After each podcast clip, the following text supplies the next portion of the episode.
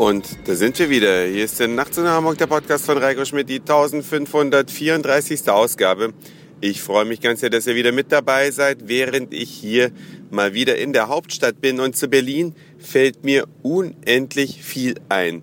Und davon möchte ich heute einfach ein paar Kleinigkeiten erzählen, weil sie mich irgendwo auch sehr bewegen. Berlin, die wahrscheinlich billigste Hauptstadt der Welt, verblüfft immer wieder dadurch, dass hier die Sachen einfach so unglaublich wenig kosten. Und ich habe noch nicht so richtig rausgefunden, weshalb das eigentlich so ist. Selbst Hauptstädte im ehemaligen Ostblock sind weit teurer als Berlin. Ich war gestern Abend hier wieder essen für ein paar Euro hier ein super gutes Essen bekommen im Friedrichshain. Und so zieht sich das aber durch ganz Berlin. Also eine verblüffende Sache. Berlin ist, wenn man essen geht, sehr, sehr billig. Berlin ist einerseits eine gigantische Weltstadt, die Publikum aus wirklich nahezu allen Ländern anzieht. Ich habe es ja nun selbst in Israel erlebt, dass die Leute unbedingt nach Berlin wollen. Sie wollen Berlin sehen, sie möchten da feiern, sie wollen da shoppen, sie wollen einfach in dieses Berlin. Das hat eine magische Ausstrahlung auf der gesamten Welt. Es ist derzeit die hippeste Stadt laut Umfragen in so ziemlich jedem Land bei jungen Leuten. Ja, alles will nach Berlin. Und dafür gibt's aber auch ein paar Erklärungen, aber ein paar sehr fragliche Sachen auch. Denn natürlich gibt's hier eine Club- und Partyszene, die sich gewaschen hat. Und da durfte ich auch schon das ein oder andere Mal abtauchen und voll mitmachen. Ja, einerseits schon. Andererseits gibt es hier Dinge, die einer Weltstadt unwürdig sind. Auf dem Kurfürstendamm, dem wohl berühmten oder berühmtesten Einkaufsboulevard dieser Stadt, schließen die Geschäfte aus unerfindlichen Gründen teilweise um 19 Uhr. Ja, auf der ganzen Welt, in den Hauptstädten, haben die Geschäfte entweder rund um die Uhr auf oder zumindestens lange auf. In Berlin 19 Uhr, dann ist Sense. Ja, dann machen die einfach zu. Kapiere ich nicht so richtig. Und die Hotels dieser Stadt sind voll mit Gästen aus aller Welt. Ich bin in einem Hotel in der Nähe des Kurfürstendamms und habe heute eine skurrile Führung miterlebt. Ja, und zwar in dem Hotel, in dem ich bin, wurde eine Gruppe rumgeführt. Alles Herrschaften im Alter von 50, 60, vielleicht auch schon 70 Jahren.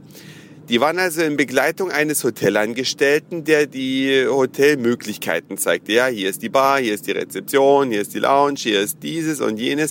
Und dann entspann sich da so eine Diskussion, die ich am Rande mithören konnte, wo ich dann auch gedacht habe, wo bin ich eigentlich? Und zwar ging es um Russen als Hotelgäste.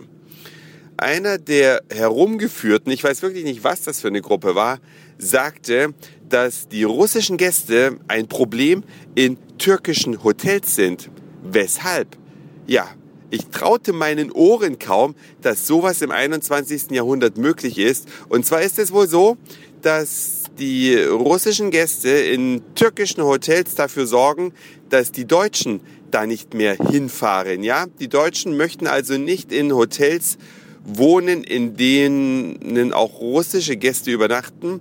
Nur ist die deutsche Kundengruppe in den türkischen Hotels bisher die größere gewesen und die haben massive Umsatzausfälle, sodass sich jetzt einige Hotels in der Türkei wohl überlegen, laut Aussage dieser Personen, die ich da gehört habe. Ja, ich muss das immer einschränkend hinzufügen. Ich habe das nicht selbst erlebt und kann das auch nicht durch irgendwas untermauern. Auf jeden Fall sollen die türkischen Hotels jetzt wohl zurückrudern und an Russen keine Zimmer mehr verkaufen, damit sie die deutschen Gäste wieder kriegen. Wie kaputt ist das eigentlich, oder? Kann das jemand nachvollziehen?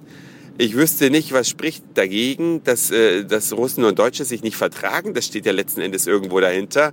Also wenn da jemand Erhellendes zu beitragen kann, ja, bitte als E-Mail an mich oder als Kommentar auf die Nachtzug nach Hamburg Homepage. Das ist natürlich noch viel besser, weil dann haben die anderen Nachtzug nach Hamburg Hörer auch ein bisschen was davon. Und ich bin, ja, jetzt schon wieder unterwegs und zwar aus dem Westteil der Stadt in den Ostteil der Stadt, um da Freunde zu treffen. Genauer, genau genommen eine Klassenkameradin. Mit der ich zusammen auf der Schulbank saß, die hat es nach Berlin verschlagen und wir wollen heute Abend ein bisschen Wein zusammen trinken. Also eine Sache, auf die ich mich sehr, sehr freue und ich verhalte mich damit sehr untypisch, denn Westberliner bleiben eher in Westberlin und Ostberliner eher in Ostberlin, wobei mehr Ostberliner nach Westberlin fahren als umgekehrt.